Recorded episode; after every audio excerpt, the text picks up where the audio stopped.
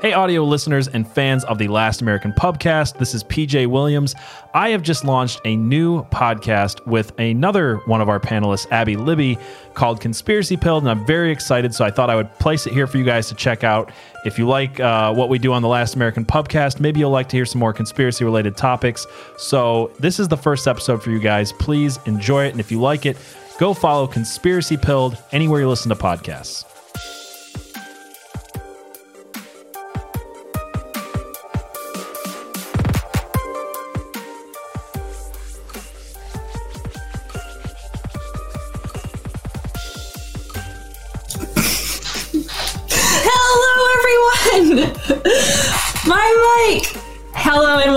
The very first episode of Conspiracy Pilled, the mostly hinged and mostly put together conspiracy podcast. I'm Abby Libby. I'm here with my co host, PJ. What's up, PJ? Hey, how's it going? Um, very excited to be here. Uh, this show, for anybody listening or watching later, is streamed live every Wednesday night at 7.03 p.m. Eastern Standard Time. And at the end of each show, we're going to be opening it up to uh, the live viewers to chat with us and hear some bonus conspiracy content. So you don't, don't want to miss that. Uh, but it's only if you guys join us over at Rumble, where free speech is still allowed. Abby, how are you doing today? I'm, I'm good. Uh, I heard you have some conspiracy theory you wanted to. Yeah, tell I'm glad you can ask me now that your mic is unmuted. uh, yeah, so I, we were debating. Um, we, we've been planning the show out for a minute, and we were debating on what conspiracy theory would be the great first one.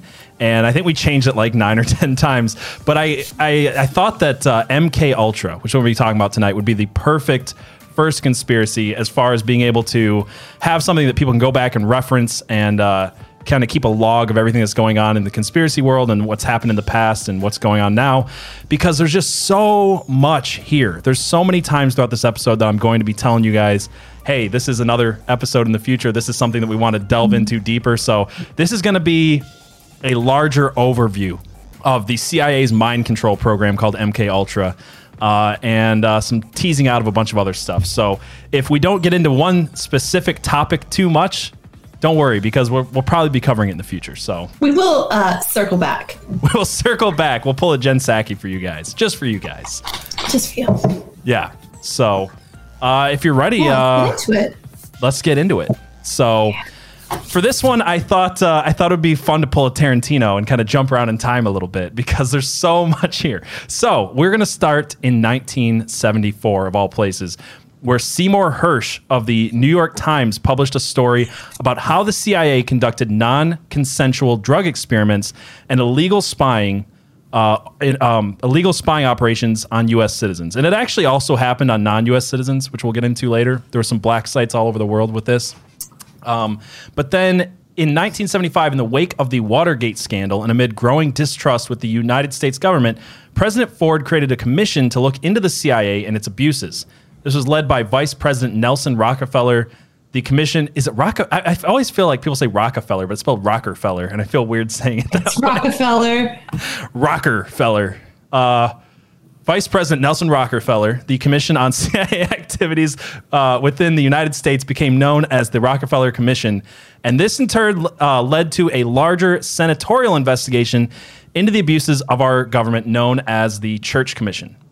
Uh, this is the United States Select Committee in 1975 that investigated abuses by the CIA, the NSA, the FBI, and the IRS. My only question with this is can we get a church committee 2.0 going on? So the IRS has been involved with the other three letters doing this shady stuff for this long. Yeah, for quite a long time. That's uh, one of my favorite things. You know, I mean, obviously the FBI has been in the news a lot lately. The IRS has been in the news a lot lately. And, uh, you know, when people say they just recently turned corrupt, we'll, we'll, we'll show you otherwise. We'll show you guys otherwise. Because some of the stuff they found in this church committee, well, well, first of all, this was chaired by Idaho Senator Frank Church, a Democrat from Idaho. So that's where it gets its name. Um, but in this committee, the most shocking revelations were COINTELPRO. So uh, I feel like I should almost have like a ding sound so I can ding that. It would be too much for this episode, but I'll ding it every time. Yeah, be our, be, my, be our ding sound. Every I'm time that uh, we bring up a, a conspiracy theory that we're going to delve into in the future. Um, Operation Mockingbird, Operation Shamrock, and of course, Operation MK Ultra. So It's gonna get annoying if I keep dinging. that's why that's why I didn't like I literally was going to add a ding sound to my board and I was like that's going to drive people nuts cuz I'm going to be like yeah this one and this one and this one. So, yeah, so those four right there. I know I, I don't know if people are familiar with COINTELPRO, but that's an FBI one um, that I would love to talk about. It's been talked about a lot recently. so, um, are you familiar with any of these by the way? COINTELPRO, uh, Mockingbird, Shamrock, MK Ultra? MK Ultra, yes, and everything else you start to lose me. I th- I've heard the names before, but I don't know kind of where to put them in my brain or situate them. Gotcha. Yeah. Well, that's the that's the beauty of doing this show. We'll get into all of them and we'll we'll learn about them as as time goes by. So, uh, but I also want to I want to do this thing again. I'm going to do the the Tarantino thing. Now I'm going to jump back in time. It's going to be great. It's going to be Pulp Fiction, the podcast. Uh, whose great idea was this? There's not too much time travel, just in the beginning. So we're gonna go back to understand parts of MK Ultra. You do have to go back to November 16th of 1938. And this is when Albert Hofmann, a Swiss scientist, first synthesized LSD or lysergic acid dithalamide. I think I said that right. Sounds right. Sounds it sound you know I should just say it more confidently next time and then it's like no that's that is how it's said. Um, so he he did this by studying the medicinal plant squill and the fungus ergot as part of a program to purify and synthesize active constituents for use uh, uh, as pharmaceuticals. The main intention of synthesizing LSD was actually to create a respiratory and circulatory stimulant or an anaphylactic. Um, now, So an actual medication. that's well, yeah. So that the original, the original uh, looking into LSD was for medication. But now I'm just thinking, like, could you imagine if they made an inhaler full of acid? Oh my god. that that might, you know what? There's a lot of there's a lot of MK Ultra documents that are destroyed. So maybe somewhere in there there was a uh, an LSD Yikes. inhaler. Yeah. But um, anyway, so this project was set aside for five years.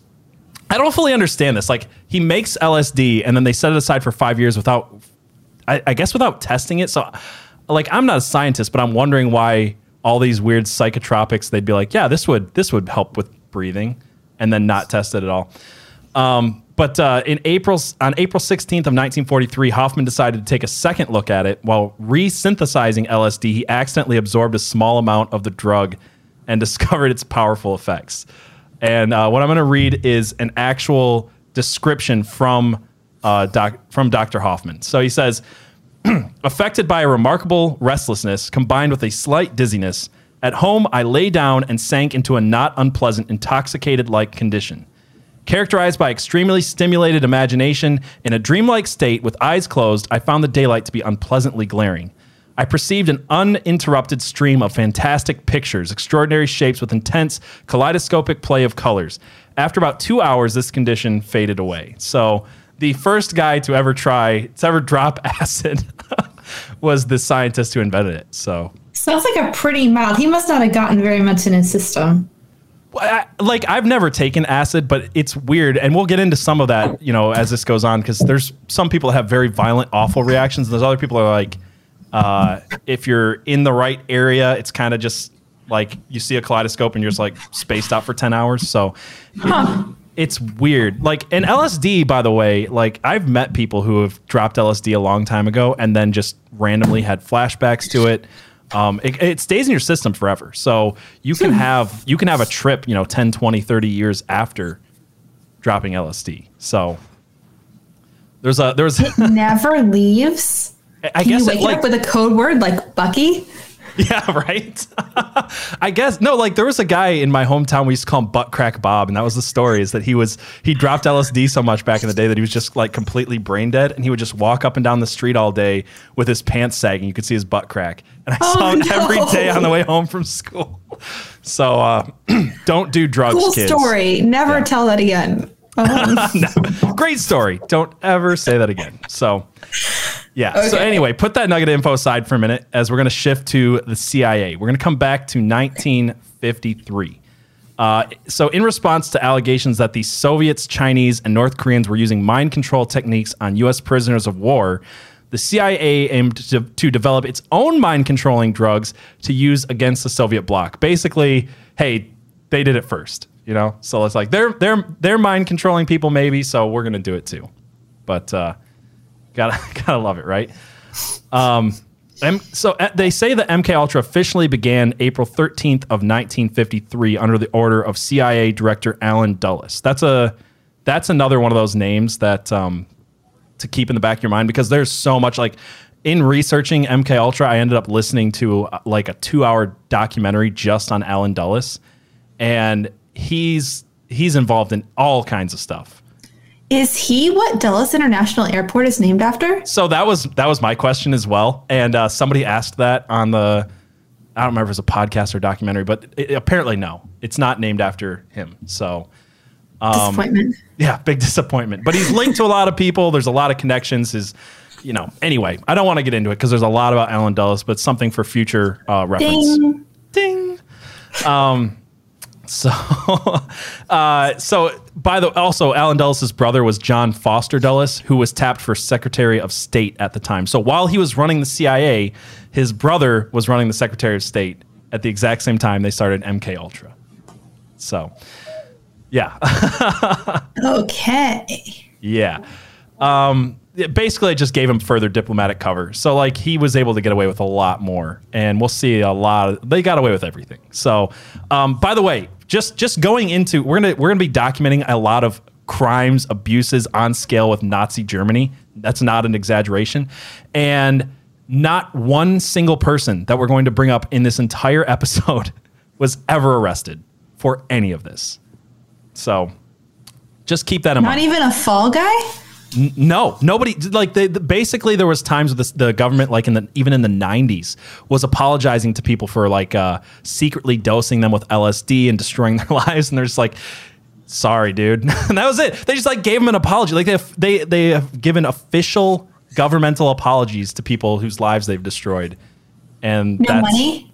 that's about No civil suits? uh, maybe some money. There might have been some money, but no one was fired. So the people who committed these crimes were they're just like, eh.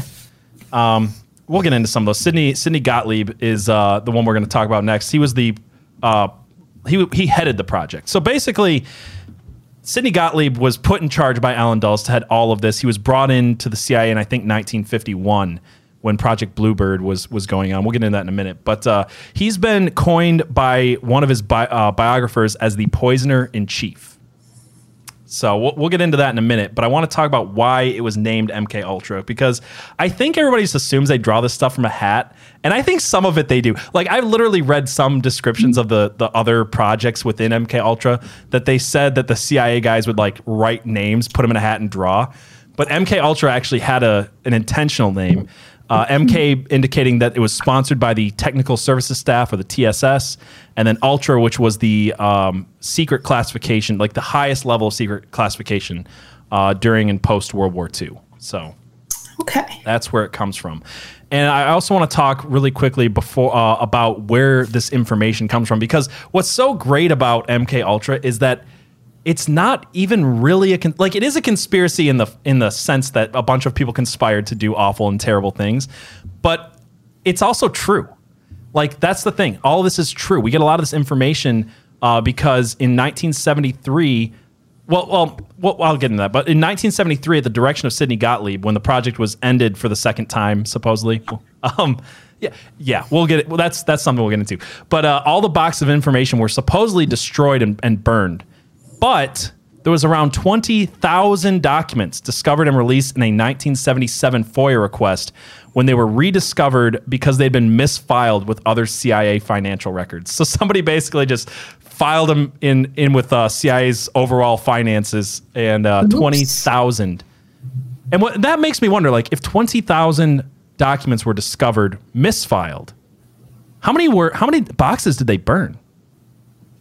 Did they burn any boxes or did they just misfile all of them? No, apparently, like according to CIA personnel, they had a whole day of just like finding everything they could on on uh, the Project MK Ultra and just burning box and box, boxes and boxes of information. So, um, and on top of that, like a lot of the people who were involved said that they purposefully did not keep records on a lot of stuff because they didn't want to be caught in what they were doing. So. I- If they're not like I, I know I know bureaucratic governments like there's a ton of paperwork. If you've ever done anything with the government, you're like, wow, why do I need 76 forms to for this one simple task. But yeah, so like I think that uh, I think that there's there's definitely huge parts of MK Ultra we'll never know.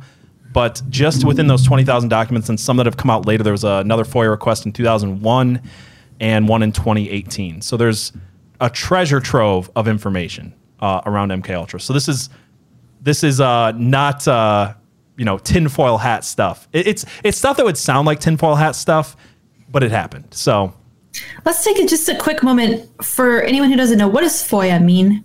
so FOIA is the Freedom of Information uh, Act. So basically, citizen. Well, do you want to explain it? You probably know it better than I do. From what I know, you can you can request. You know, it's uh, you can request information from the government, but you kind of have to know what you're asking for, which can make it difficult.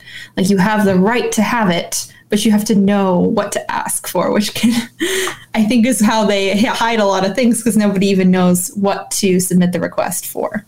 Right. Yeah. You have to you have to kind of know what you're asking for, and you also have it has to be something that they can declassify. So a lot of these were declassified. Um, specifically in 1977, it was because of things like the Church Commission. It was because of the papers coming out from the New York Times that were exposing what they were finding out then about MK Ultra. So. Yeah, I mean, like I said, it's basically Watergate happens, the sa- assassination of JFK. There's a lot of distrust in the government, and people start looking into the CIA, the the FBI, and things like that.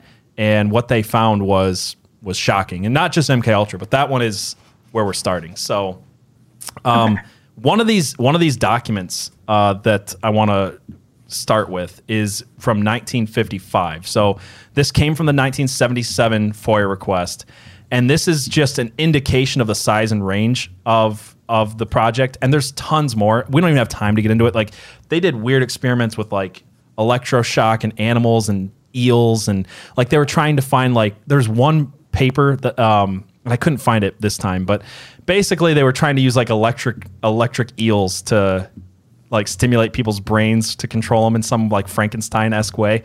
But uh, yeah, it gets weird. They did a lot of weird stuff. So again, we're just doing a, a mostly an overview of, of the whole project. So we won't get into all the weird stuff. But this one document has what is it, 16, 17 of the things that they were trying to do with MK Ultra. And this was early on. This was 1955. It's only two years in, and the project morphed in a lot of ways and had a lot of sub projects.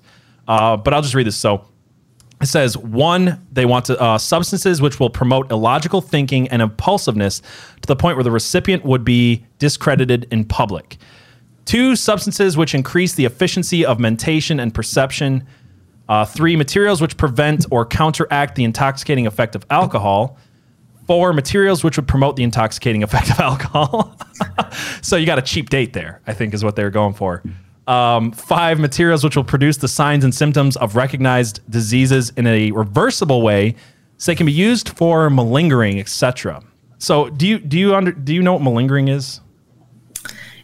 Is that when you pretend to have a mental illness when you don't? or or just a, an illness at all. I think it's so it says to exaggerate or feign an illness in order to escape duty or work. So I, I don't know. Like Ah. I'm trying to think of are they trying to be like, yeah, we've got spies that need to like convince their like if they're worried about being caught, maybe they're trying to convince their uh the government that they're spying on they're sick and they can like sneak away. I don't know. I don't I don't really know. but uh, that was something they were looking into. So uh, six, they also have materials which will render the induction of hypnosis easier or otherwise enhance its usefulness. Uh, seven is substances which will enhance the ability of individuals to withstand privation, torture, and coercion during interrogation and so and so-called brainwashing. So that that one's crazy to me because to th- you have to think about this. They were literally torturing people in order to test these out, and that's something that Gottlieb did. Is he would give them these these cocktails of different drugs, mescaline and LSD, and all kinds of stuff, and then they would just torture the living crap out of people and be like, did they get like did did it work? Did it make them less susceptible to torture? Like there's so much torture that happens within this program. And this was to US citizens a lot and they also did it in um I think Germany, the Philippines and different parts of Europe and Japan, I think. So they they did set up black sites where they would capture like enemy agents or even a lot of what you a lot of what they did is they would just take like druggies and prostitutes off the streets, so like serial killer stuff. Like go after people that nobody's going to look for and experiment wow. on them. Um, and it's more than that. Again, th- there's college students and stuff like that we'll talk about. But that uh, whenever they talk about torture in this, you have to realize they actually tested out the torture on on people. So, um, uh, eight says materials and physical methods which would produce amnesia for events preceding and during their use. Is that okay? Like legitimately though, is that a thing? Isn't that a thing that we have now? Isn't there a shot that they give people like before and after a surgery that they forget the in between time, or is that just a sci-fi thing? Because I thought my dad I- had that for a surgery that he had. But like I ha- think that it exists. I think it exists. It might. So, uh, sorry, I just noticed the chat. Uh, Aesop says, "Are we ever going to cover Operation Northwoods?" Tune in next week. We'll be talking about Northwoods a little bit. Yeah. So, um, uh, let's see. 2 We're- weeks from now. Two weeks. Two weeks from now. Yeah. We'll, we'll Yeah. at some point we'll talk about Operation Northwoods. Yes. Um, Ding. Ding. Yes, that's not quite related to this one, but it is. It is one I want to talk about. So, uh, physical methods of producing shock and confusion over extended periods of time and capable of sup- uh, su- surreptitious use. Sorry, I don't know why I was. Come I, on, I kept reading it thinking superstitious. I'm like superstitious use. What is that? Um, uh, let's see. So that was number nine. Number ten says substances which produce physical disablement, such as paralysis of the legs, acute anemia, etc. Eleven are substances which produce pure euphoria with no subs- uh, subsequent letdown. 12 is substances which alter personality structure in a way the tendency of the recipient to become dependent upon another person is enhanced. yeah, there's more about that later on. Uh, a material which will cause mental confusion, such as a type the individual under its influence will find it, it difficult to maintain a fabrication under questioning. So basically, make someone so confused that they couldn't possibly answer questioning oh wow. because a lot of this was like there are parts of it and there's a lot of different parts there's like uh, parts that have to deal with assassination parts have to deal with interrogating others parts have to do, deal with stopping our guys from being interrogated so um, yeah so that one sounds like uh, one to give to our guys so they wouldn't be able to be interrogated. Um, so 14 substances which will lower the ambition and general working efficiency of men when administered in undetectable amounts. Uh, then they just found out that porn works really well. So true. 15 substances which promote weakness and distortion of the eyesight or hearing faculties preferably without permanent effects uh, 16 they wanted to work on a knockout pill which can be uh, surreptitiously administered in drinks food cigarettes as an aerosol etc which will be safe to use provide a maximum amount of amnesia and be suitable for use by any agent types on an ad hoc basis so a knockout spray um, and then 17, a material which can be surreptitiously administered by the above uh, routes and which, in very small amounts, will make it impossible for a person to perform physical activity. So that's just that's just like a- one document from early on in the program of what they wanted to look into. This sounds like a group that was like so high on their spy tech development and they're like it's almost like they're so disconnected from reality that there's just a cool ah. story playing in their brain and they forget that real humans are involved because some of this is just kind of like this would be cool in a movie but in real So- life suddenly creepy it's funny because you're not actually wrong. There was a there was a story I heard about. Um, so Sidney Gottlieb didn't just do. He was known as a poisoner in chief, part partially because he literally came up with uh, ways to poison Fidel Castro with a cigar and things like that. Like he, he worked on a lot of poisons. He worked on poison gases that were secretly used in Korea and things like that. So this guy, bes- besides all the torture and poisoning he did with LSD in, in the MK Ultra program, he did all these other types of like poison experiments. But one of the things that I found interesting, there's a story where they said at this time in the in the early 60s or late 50s, I guess, there was all these TV shows like Get Smart and Mission Impossible and all these spy shows. And the CIA agents would watch it at home with their families and then call up people like Sidney Gottlieb and be like, dude, I just saw this thing on Mission Impossible. Can you make this like can you make this happen? Yeah, I'm not picturing like an evil, like Bond villain. I'm picturing like a kid in his mother's basement thinking, oh, this would be sick. Some of it, yeah, some of it. It gets into the evil Bond villain stuff. So, uh, so we we so, um, we said that 1953 was the origin of MK Ultra, but it wasn't really. It might not be the real origin. So there's some contention on the actual origin, not to mention the official end date. Uh, but whether uh, it ever really ended at all, um, according to author Stephen Kines, uh, Kinzer, who is the guy who wrote uh, Poisoner in Chief, which is like a deep dive on Sidney Gottlieb. Uh, the CIA project was a continuation of the work begun in World War II era Japanese facilities and Nazi concentration camps on subduing and controlling human minds. Uh, Kinzer wrote that uh, MK Ultra's use of mescaline on unwilling uh, subjects was a practice that Nazi doctors had begun in the Dachau concentration camps. He also cited a CIA Operation Paperclip. That's a that's another ding moment. Uh, uh, CIA. Well, I just lost my I lost my place in my notes. Operation Paperclip, which was uh yeah Operation Paperclip, which uh, brought Nazi scientists to America after World War II, and is how uh, this is not just in spirit, but quite literally a continuation of that work. So, again, just a, a brief overview of Operation Paperclip, which we'll talk about in the future.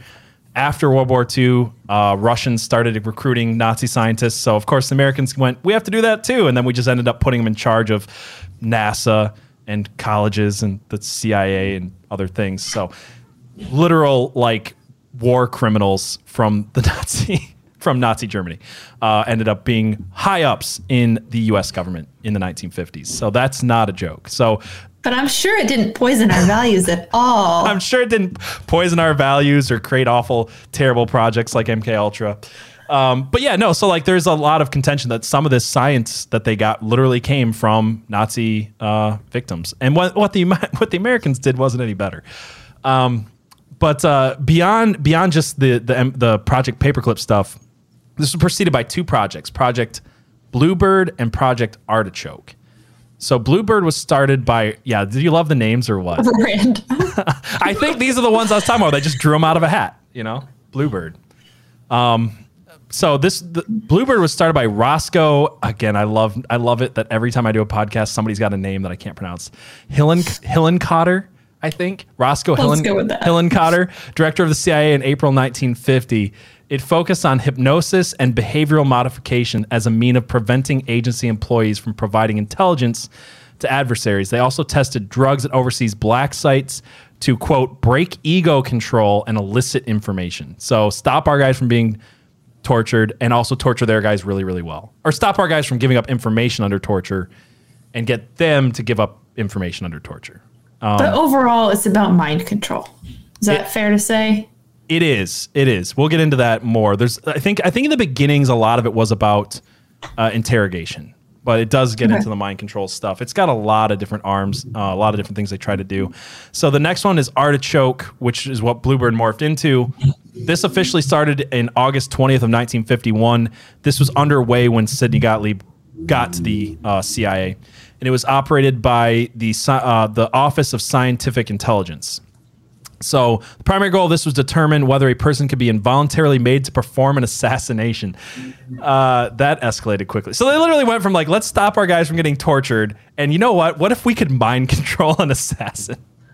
This sounds like the Bourne movies. It, well, the Bourne movies do. Uh, yeah, it is a reference to MK Ultra. Just based on this, okay. So some other stuff, if you guys are curious, I think um, we're both Marvel fans, so I wanted to bring this one up. Yes. But uh, the opera, the Winter Soldier, Captain America and the Winter yeah. Soldier is literally about two things. It's about Operation MK Ultra and it's about Operation Paperclip. So, um, if you guys want a good like fictional action movie that uh, actually does a decent job of explaining both of those, uh, Winter Soldier does a good job with that. So, um, yeah. So the project also studied hypnosis, forced morphine addiction, and, and withdrawal, and the use of other chemicals, including LSD, to promote to produce amnesia and other vulnerable states in subjects.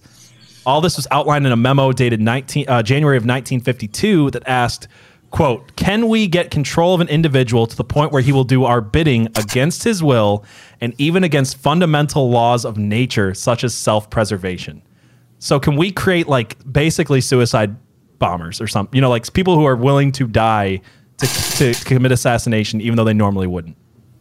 So this is this is the mind. It started off with mind control. I should I should say it didn't start off with just torture stuff, but it had a few different arms. So it's kind of you have to understand like when you read that 17 page list, that was just a portion of it. Like they had so many things mm-hmm. they were trying to do, basically using drugs and mind control to get a lot of different effects. So.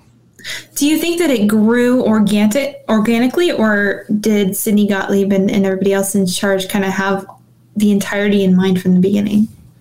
I think I think that it was a bit of both. I think that you know obviously there was real concerns about what the Soviets were doing, real concerns about what China was doing, the Koreans were doing. So, um, you know, there was, and who- we we're not even going to get into what they did. I'm sure that they, you know, there was a lot of stuff they actually did do, but um, I think like coming out of that uh, was part of it, and I think also Gottlieb is just a just a monster, just an absolute monster of a human being. Um, And we'll talk more about him in a minute. I'll just finish up with this artichoke thing really quick. Um, uh, so under artichoke, Gottlieb conducted experiments using THC, cocaine, heroin, and mescaline before realizing that LSD had not been properly tested or investigated by the agency. He, he hatched a new idea that uh, consumed artichoke and gave him authority over the CIA research into mind control, including the ability to test drugs on unwitting or on witting and unwitting Americans, which was not uh, done under artichoke. So on, I think artichoke was mostly black sites, like Bluebird and artichoke were testing it on our enemies, whereas uh, MK Ultra was like, let's let's see what happens if we just give random people LSD without their knowledge uh, which was a huge part of this. Um, Gottlieb and Richard Helms, the then chief of operations for director of plans, wrote a mem- memorandum to send to Dulles, who then formally approved Project MK Ultra. So it wasn't just Dulles. Like Gottlieb was not just put in charge; he was like the guy who proposed the project in the first place. Sorry, my computer made a very loud sound. Oh, okay. you leaned in so conspiratorially. I was like, oh, she's got something. Yeah. It's a it's a friend asking for my live link. Okay. All right. I'm gonna mute. You keep going. Okay, so uh, people might be wondering about the use of LSD in MK Ultra. At the beginning of MK Ultra, one of the main focuses seemed to be getting Soviet spies to defect, as we talked about, as well as finding out if they had uh, techniques that could be used on our spies. But uh, w- this is where we return to Switzerland to the Sandoz Laboratories, which had a patent on LSD 25, the LSD that uh, that that uh, scientists we were talking about earlier had, had accidentally ingested. Uh, a de- another declassified document from 1953 shows a proposal to purchase 10 kilograms of LSD. So 10 kilograms might not sound like a lot, but uh, if you know anything about LSD and how like tiny of a, of a strip of LSD you need uh, for one dose, 10 kilograms of LSD is, is approximately 100 million doses. They effectively bought the entire world's supply of acid uh, at the direction of Sidney, Sidney Gottlieb in the 1950s. So uh, now people like Gottlieb were set up to ex- to begin their experiments on brain warfare, which was the new term coined for brainwashing. So, is it a liquid? I don't know a ton about LSD. I thought they made acid in strips. Am I wrong on that? I've never I've never done acid, but I I thought they made it in like little. I thought it was a liquid that they pressed into strips, like uh, you know those Listerine things you put on your tongue. Or is that just something I saw in a movie once? As someone who has no ties whatsoever to government agencies, I have no idea. I'm basing my my knowledge of LSD and acid off of movies. So I I feel like in movies I've seen that, and then I've seen people like use the eyedropper. But anyway, I don't know. Hundred million doses, though. What do you think of that? that's so many. So that's that's that's not 100 million individual people. It's 100 million doses. Okay. This doesn't make it a whole So lot. So Aesop says it's a liquid that they put onto strips of paper. Okay, so I I knew I had seen it that way. That must be what they do. Okay, gotcha. See, this is this is Did why this is why we got the live chat. So no, they let- they put the the paper on their tongue of LSD. Oh. Yeah. Anyway, that's that's about all I know about it. So, um, so yeah, there was uh there was like we said, a real fear at the time from books and movies. So like we've got movies and books now that talk about you know MK Ultra and stuff like that. But back then they had things like uh, you ever seen the Manchurian Candidate? I haven't been very familiar with the name. So the the original Manchurian Candidate was the basic premise of the book is that a group of uh, American POWs in the Korean War are brainwashed while crossing through Manchuria. Uh, they arrive back in the United States amnesic for a period of brainwashing, and then one of them has been programmed to be an assassin, and his target is the candidate for the president of the United States. So this was like later redone um, post MK Ultra, obviously with uh, Denzel Washington. And in the Denzel Washington version, it was United States soldiers that were experimented on by their own government, so that way they could kill the guy who had just won the presidency and allow the vice president, who was put there by a woman who looks way too much like Hillary Clinton. Um, yeah, so Oh, yeah, it's a, actually a good movie. So But yeah, there was like pop culture reference and stuff like that. So people were worried about the other side uh, committing brain warfare. That's kind of what I was talking about. It's like I think some of the fears were real. Whether they were ju- not not that anything they did was justified, but their fears of what Russia might have been trying to do might have been justified. Yeah.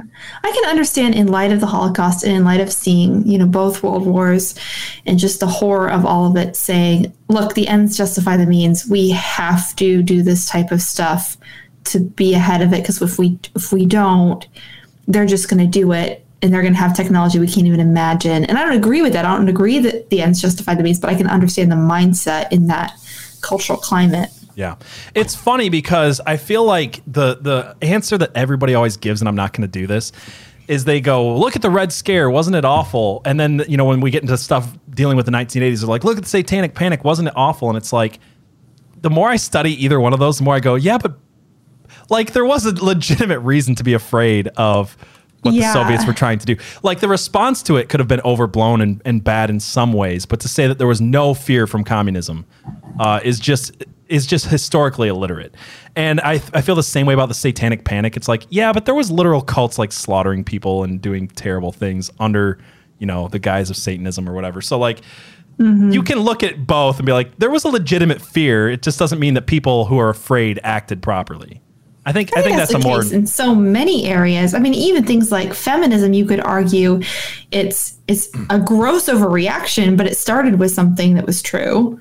That's how mo- I mean, we talked we talked about this before, but it's like a lot of what we see happening on on every side of the political aisle throughout history. Really, is people who are like, this thing is bad, and now I'm going to grossly overreact to it. Um, And that's the case. So when, I don't want to be one of those people. It's like, oh, the Red Scare was all stupid and everybody was wrong. And it's like, eh, we did have people literally infiltrate the United States government to steal the nuclear secrets and give to Russia. So they got a nuclear bomb because of Hollywood actors. That's not a conspiracy. That's just a historical fact. That so happened. that literally did happen. So when you say the Red Scare was overblown, it's like, well, we did have like card carrying communist members in the United States pledging to destroy the United States and then giving nuclear secrets to Russia. So there was there was some legitimate fear. Let's be honest about that part at least. Yeah, so 100 million doses, you said. 100 million doses. Let's That's see how insane. Yeah, let's see how they use them. So the, the CIA began to fund studies at Columbia University, Stanford University, and other colleges on the effect of the drug that took place at more than 80 confirmed institutions. I say confirmed because we don't know. Uh, yeah, this is what they admitted to. this is what that was found out. Yeah. So colleges, universities, hospitals, prisons, pharmaceutical companies, uh, all had these fake fronts put up where they would give people LSD and tell them it was something else, so they could study the effects on did they random tell 'em it test was? subjects. I don't know. I don't know. In some cases, they did tell them it was LSD, and they were just like, people were like, I don't know what the hell that is. And other times, they lied to them and told them it was other things. Uh, there's a lot, a lot of stuff. So, um, in most of it, not all cases, the subject had no clue what was actually going on. But sometimes, even the universities supposedly did not have did not know the truth. So sometimes, even what according to what the university said, and I'm not sure I believe all of them, uh, they they're like, we didn't know this was the CIA because the point of it was that they didn't want the CIA to be giving people drugs. They wanted to push it out and be like, yeah, no, we're just a, a college that's studying this new anaphylactic. So take this new anaphylactic and we'll, we'll give you a little bit of money and we'll see how it works. And it's totally dosing with LSD. Um, so in the letter of notification sent out to some universities in 1977, this is after the Church Commission, after they're being exposed after the FOIA request, uh, the CIA noted that in some cases, uh, the ultra institutions were aware of their participation in the program and had been while the experiments were taking place. In one of these cases, the CIA gave Georgetown University $375,000 towards construction of a new medical wing, which the agency hoped to use for its experiments, uh, and they knew about it. So, like, that's the crazy part. The, the university knew? The university knew what they were giving, but they were bribed with $375,000 uh, construction of a new medical wing. So, Georgetown is not that far away from me. Like, I have friends who went to Georgetown. what? well, hopefully they didn't go in 1965 or 55 or whatever. yeah, but things don't change No, no, as much don't. as you think No, they do.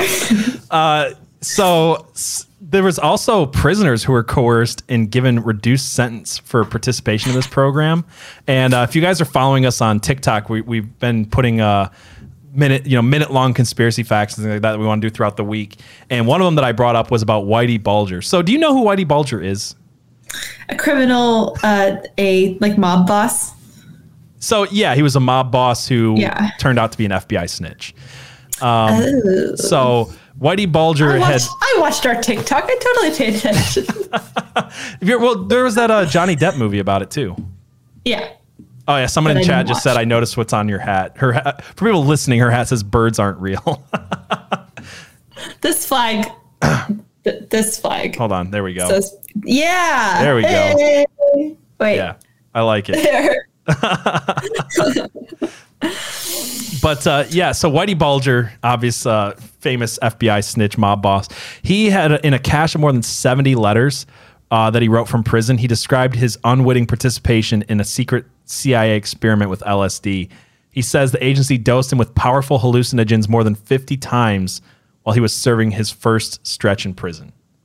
50 times? So one of the most notorious criminals in American history uh, was was part of the uh, MK Ultra program. Uh, there's other ones we'll get into. One that's even more notorious than Whitey Bulger. But I wanted to bring up a few famous test subjects, and you might be familiar with some of these. So, Okay. first one is Ken Kesey or Keynes. I don't ever how to pronounce his name. Do you know who that is? know who that is. No. Uh, he wrote Sounds the 1962 book "One Flew Over the Cuckoo's Nest." oh, okay. Yeah, it's actually a really good book. So he volunteered for the MK Ultra LSD experiments during college, uh, and he took other drugs such as cocaine, mescaline, AMT, DMT, psilocybin, because they weren't just doing LSD. Like a lot of it was LSD, but they tried everything. Uh, and then what's funny is he became a strong proponent of LSD later on, and he literally led acid parties uh, called acid tests. He'd like drive his van around. I can't remember what he called, it, like the love bus or something. And he would like gate, you know, pick up people like, hey, come, come in my van and try acid. Uh, and he also combined LSD with musical performances like uh, bands like the Grateful Dead. So he would take people, get them hooked on acid, take them to a Grateful Dead concert. And what's funny about the Grateful Dead, which I'm I, I've never really listened to them that much, um, is that both Jerry Garcia and Robert Hunter were also MK Ultra test subjects at Stanford. Do you have a comment from Jamie over on YouTube? Uh, what? I'm sorry. I'm so for just just uh, to let people know who are listening, watching live. I'm not paying a ton of attention to the comments right now, but if you guys want to talk with us after the show, we're going to get into some more conspiracy stuff. Um, can somebody drop the? I'll drop the Rumble link in uh, chat. So some of the stuff that we're going to talk about in future episodes, YouTube will probably just kick us off for talking about. So please come over to Rumble, uh, follow us there, and we'll we'll chat with you guys after the the stream. But what which comment did you want me to read? I, I can't see the comments, but I, I saw a message from Jamie over on my personal channel. She said she had. She says, Jamie comment. Walton, uh, did you know, or sorry, I don't know why her name is in the beginning of the comment. Did you know the author of One Flew the Cuckoo's Nest was LSD by MK Ultra? I just noticed your comment. That's funny. So, yes, I did know this, Jamie.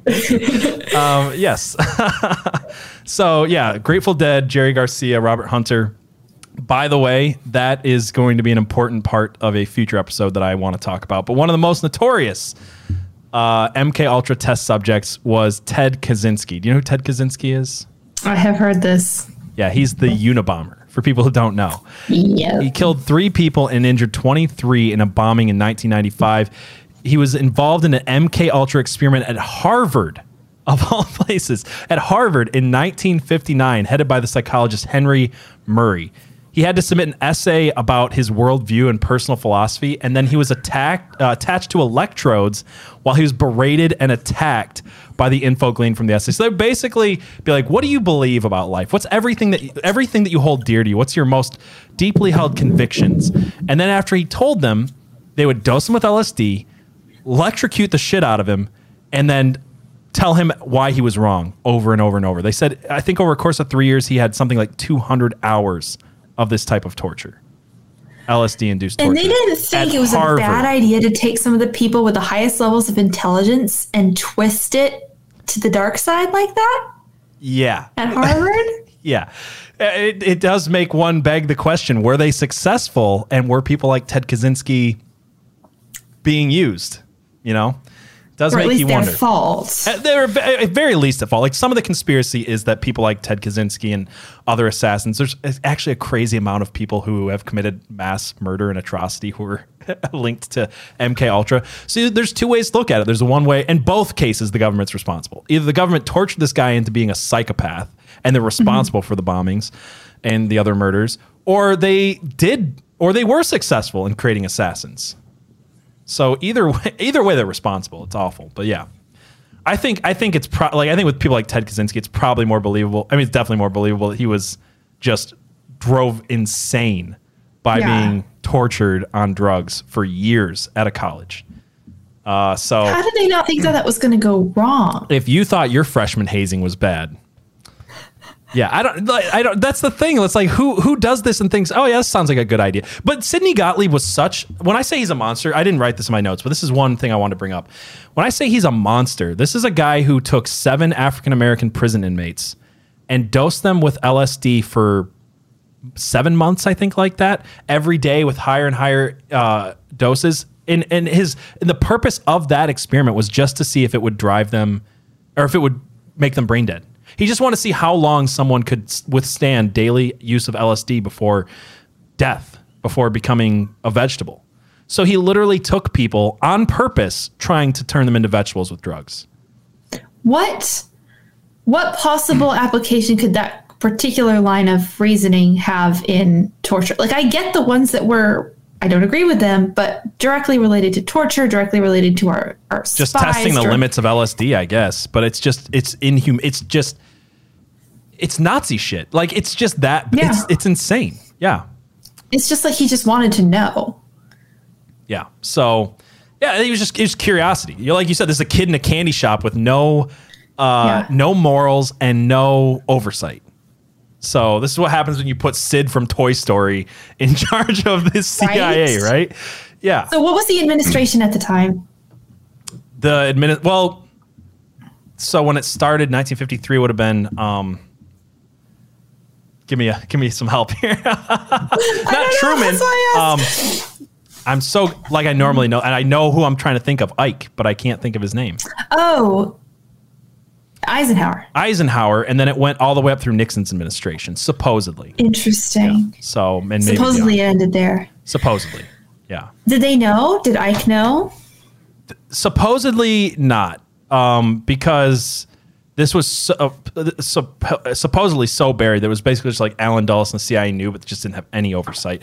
I don't know. I'm not saying I believe that none of the presidents knew, but I, I also think that I think that rationally it wouldn't make sense to you know it's like um, plausible deniability. I don't know. So you could make either case. There's no evidence that any of the presidents knew during these time.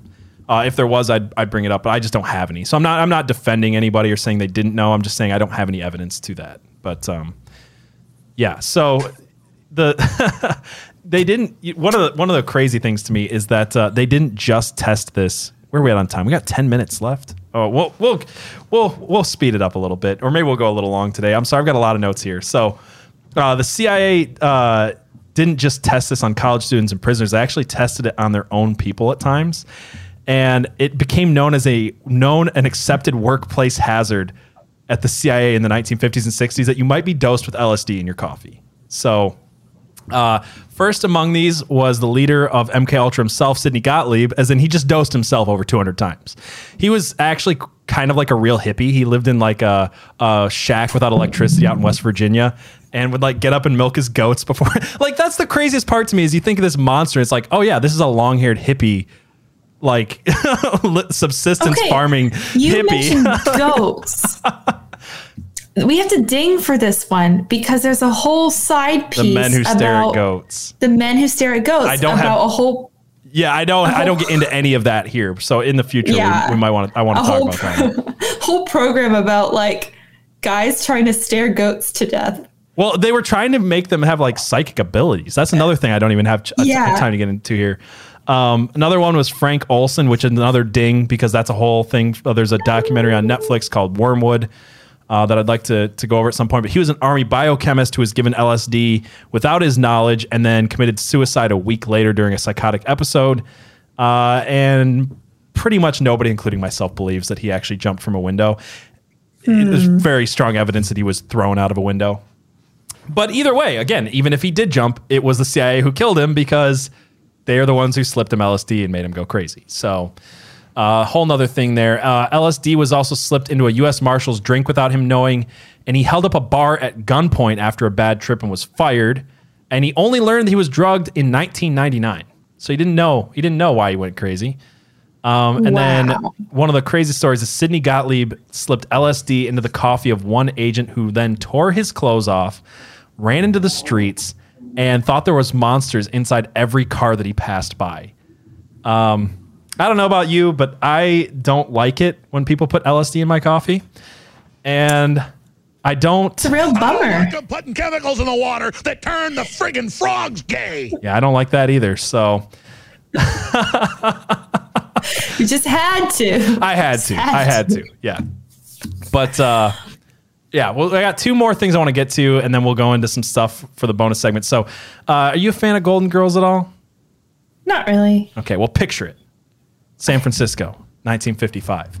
Uh, the CIA, the CIA buys a house and goes about renovating the place and starts installing installing bugs and a two-way mirror. They then hire prostitutes to lure unsuspecting Johns back to knock boots, but instead get dosed with LSD slipped into their drinks. And on the other side of this mirror is a man named George White and his goons who would watch and take notes. This was called Operation Midnight Climax. of all names. Of They didn't pull all that one names. from a hat, did they? No, they did not pull that from a hat. Uh, as payment to the let me name this one. what do we name luring prostitutes into a CIA safe house? Operation Midnight Climax. Yeah. So, the, the, as payment to these prostitutes, besides cash, uh, the voyeur in chief, the voyeur in chief of this nasty little operation would offer to help these ladies of the night get out of their trouble. Uh, if and when they were ever picked up by police. So basically, like, here's some cash, and if you ever get in trouble with the law, we got you. Uh, originally, safe houses were staged to observe the effects of LSD, but good old George saw something that he liked even better, which was the sex. Yeah, he began to ask Yes. questions like he began to ask questions like how to train prostitutes to work for the CIA and can they handle state secrets. This guy, this guy, this guy. Uh, he he studied he studied when in the course of sexual in, uh, when in the course of a sexual encounter the subject was most likely to divulge secrets. Basically, he came up with the idea of pillow talk. He basically discovered pillow talk was a thing. Yeah. Um, Science. And before you get before anybody, and I'll just we'll move on from this one really quickly because that's that's about it with this one. But before you give this guy a pass, I just want to read you a quote from uh, this guy in one of the one of the leaked CIA documents. He said, "I toiled wholeheartedly in the vineyards because it was fun, fun, fun." While later he said, Where else could a red blooded American boy lie, kill, cheat, steal, rape, and pillage with the sanction and blessing of the All Highest? This was the mindset of the CIA in the 1950s. This was 1955? Yeah, 1955. This was the mindset of, of leaders of the CIA in the 1950s. But I'm sure it's completely cleaned up by now. I'm sure. I'm there's- sure, that the agency that started off this terribly and has only ever been in the spotlight for other incredibly awful things that they've done is entirely trustworthy with um, everything. Yeah, pure as a church in there. Yeah. it absolutely is. so one of the last things I want to get to, and this is where we really get into the more conspiratorial side of this, because this one's not actually documented. It's this comes from whistleblower testimony, so you can believe it or, or not. But this one, and this is going to lead into other stuff that we were going to talk about after the show, and this is called Project Monarch. So many parts of MK Ultra will forever go unreported and unknown due to the destruction of so many documents. But one whistleblower came forward and wrote a book about her experiences with the sub project of MK Ultra titled Project Monarch. This was Kathy O'Brien, who tells her story of satanic sexual abuse at the hands of U.S. government in her 1995, uh, 1995 book, Transformation of America. Do you like the little pun there? Transformation. Yeah. Uh, she claims that as a child, she was first sexually abused by her father as well as by a network of child pornographers. Supposedly, she was then forced by the CIA to participate in Project Monarch. Uh, under hypnosis, she was able to recall memories of sexual. So that's uh, sorry, I got to point that out. All of her testimony does come from later recalling this in hypnosis. So you, you know, again, It's all take it or question, take it or leave it. I don't know, but uh, there is again, this will be another future episode. We're getting into this more because there is some evidence of others that kind of back up her testimony in a way. So, Mm. um, uh, she said that she was able to recall uh, sexual abuse of herself and her daughter by international pedophile rings. That's a crazy conspiracy that's never happened. What? That would what? That's never, Never. our U.S. government involved in international pedophile rings. That's never happened. Uh, drug barons and Satanists who allegedly used a form of trauma-based mind control program to make her a sex slave. O'Brien claims that Project Monarch caused her to develop multiple personality disorder by, uh, but by uh, create, basically creating alternate personalities in this thing known as splitting. So to explain splitting really quick, and this is a term I've he- heard used with other. Uh, what, I try to remember what like um, what's the one that Winona Ryder had in that movie? borderline personality disorder. So I've heard people with borderline use the term splitting. I know a little bit about this. Let me let me take this one for a second. So the the idea is you expose somebody to a trauma that is so incredible that they refuse it. And so they create a character in their head to cope with it. And that character becomes a separate person from them, but still living in the same brain. And you can split people multiple times. And then you have someone with uh, there's a movie, The Three Faces of Eve, where she has her her waking self and then two other personalities. And then Yeah. there's stories, you know, where people have significantly more. I think it was originally called schizophrenia, and now it's called multiple personality disorder. Yeah, and you can see how the, the CIA in this would, would want something like splitting people into multiple personalities, basically Mm-hmm. using things like cards and signals and whatever to get that Because other personality to come out. Yeah, because they don't rec- remember what the other other person did. Plausible deniability within their own brain. Yeah. Yes, And also, people who like- have it, they have to write the, each, each other notes. They have to write themselves notes so they remember what they did. Right. And also, they said that they were trying to create people who were able to commit an assassination without uh, any preservation. So, if you create that alternate personality in someone that can slip into somewhere and do what you want with the trigger, I mean, that is what the Manchurian candidate is about. So, you can see, Yeah. like, as much as you might think Project Monarch sounds crazy, and I'll get into some of the crazy stuff. You have to at least admit this was something they were trying to do. So I, I don't want to completely discredit Monarch, and there's other reasons why I, I don't want to either um, in future episodes. Excuse me, that we'll talk about so uh, basically, um, O'Brien claimed that this is one of the crazy claims. Then we'll move on. She said O'Brien claimed that George H. W. Bush and Miguel de la Madrid used holograms to appear to her in altered forms, saying that Bush apparently activated a hologram of a lizard-like alien, which provided the illusion.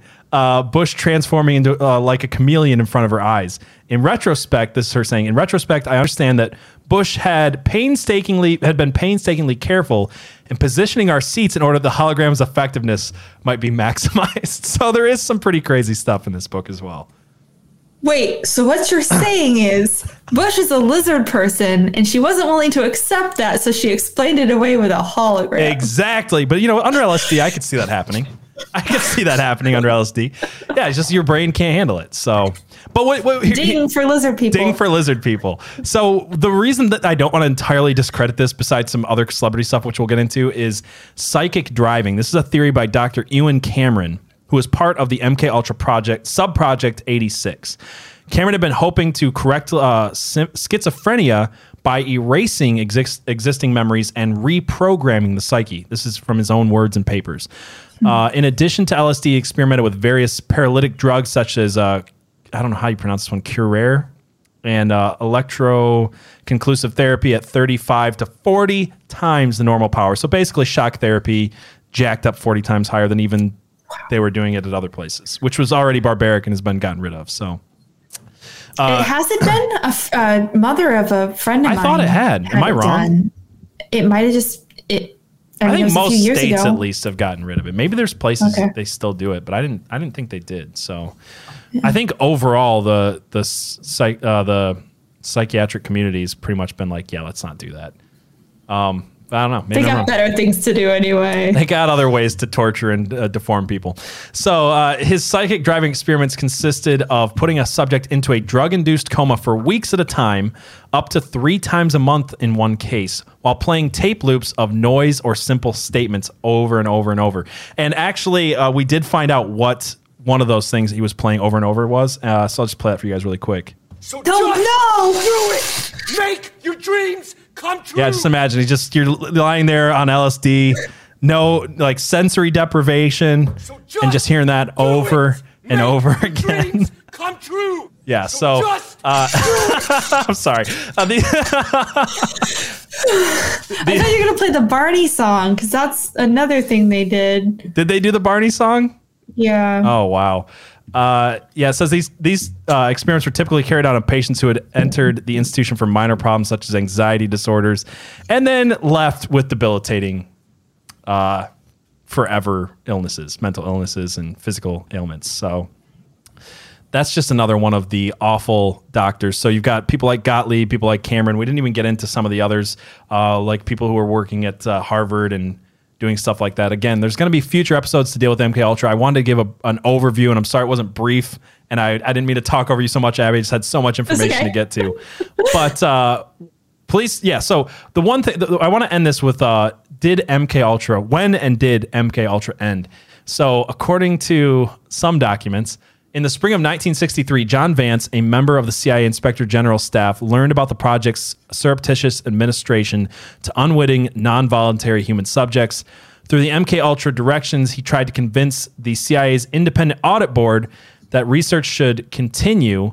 The Inspector General insisted that the agency follow new research ethics guidelines and bring all the programs of non-consenting volunteers to an end. So po- supposedly, some places say it was ended in 1963, but then we find out that it was still going, but they supposedly had gotten rid of those elements.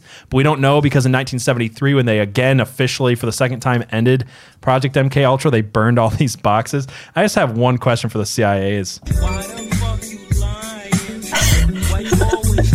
yeah, but uh, I am sure that someone as as evil enough to do these things would totally just let it go, give it up, end it, yeah, let totally. it, let it pass. Totally. Well, th- there's yeah. I mean, there was a there was an interview with a CIA veteran who said something similar. He's, in 1977, a 14 year uh, 14 year CIA veteran Victor Man Man Marchetti. Uh, said the CIA's claim Project MK Ultra had been abandoned was a cover story, and that experiments likely continue. According to Marchetti, a reallocation of the budget and a new acronym could likely extend the program's life into the future indefinitely. So, do I believe that MK Ultra ended in 63 and in 73? and definitely is not still going on. Yeah, I don't I don't I don't I don't buy that. I think I think maybe Yeah. they changed the way they do things as far as LSD and whatever, but do I think they at least continued it for another decade or so? Likely still going on. I I would I would bet there's parts of MK Ultra still happening. And you know, you know that if it didn't work, if it never worked, then yeah, maybe they shut it down because because it didn't work. Not If because of the work. gross human rights violations. Yeah. Right, right. If it did work, no way they just let that tech go. Well, and that's the thing too is that you have to question. Like, I'm sure the motive for destroying the documents was they didn't want to go to prison, but was some of the motives because they did find things and they didn't want the public to know about it mm-hmm. because this was all getting exposed at the time. Right. And how do we know they didn't just digitize all of it before they burned it? Well, Was it too early? 1977. I don't think they were digitizing. Or 1973. I mean, yeah. So, I mean, a, Yeah. a computer back at that time was like the size of a warehouse, and it could do two plus two equals four. like that was its, that was its uh, computational output. Yeah. So, but uh, yeah, so we're going to be continuing our talk on MK Ultra and if the government is using brainwashed celebrities to control the culture. But for that, you guys have to come over to Rumble. So I'll, again, I'll drop that link in the comments for anybody here. If you guys are listening to this later, please come follow us at Rumble, and uh, we will. Uh, yeah, we're because that's, that's the plan. We're always going to be able to go over there and say the stuff that we can't say on YouTube. So, do you have anything Yeah. for else for for people watching and listening? Uh, thank you for being here. If you have to head out now, thank you so much for being here. Don't forget to like and subscribe while you're still here on whatever platform you're here on. And uh, we'll be here next week. Yeah, so this does stream out to YouTube, Odysee. It goes out on everywhere you can listen to podcasts. Uh, some of them will take a little bit longer than others to get there because this is our first episode. So I hope you guys enjoyed it. We'll be back next Wednesday at 7:03 p.m. Eastern Standard Time. You guys want to you want to give them a, a tease of what we're going to be talking about, or we want to keep that under the lid? Well, there's a certain day happening on Sunday, and there are certain conspiracies surrounding that day. So we're going to have a special episode coming out on Sunday just to honor the day. And then we're going to get into some of the conspiracies respectfully. respectfully. Yeah. So Next Wednesday. yeah. So no idea. If you have no idea what you're talking about, just uh, three towers, two planes. We'll be talking about that next. Come over to Rumble, and we'll continue this conversation there, guys. Thank you so much.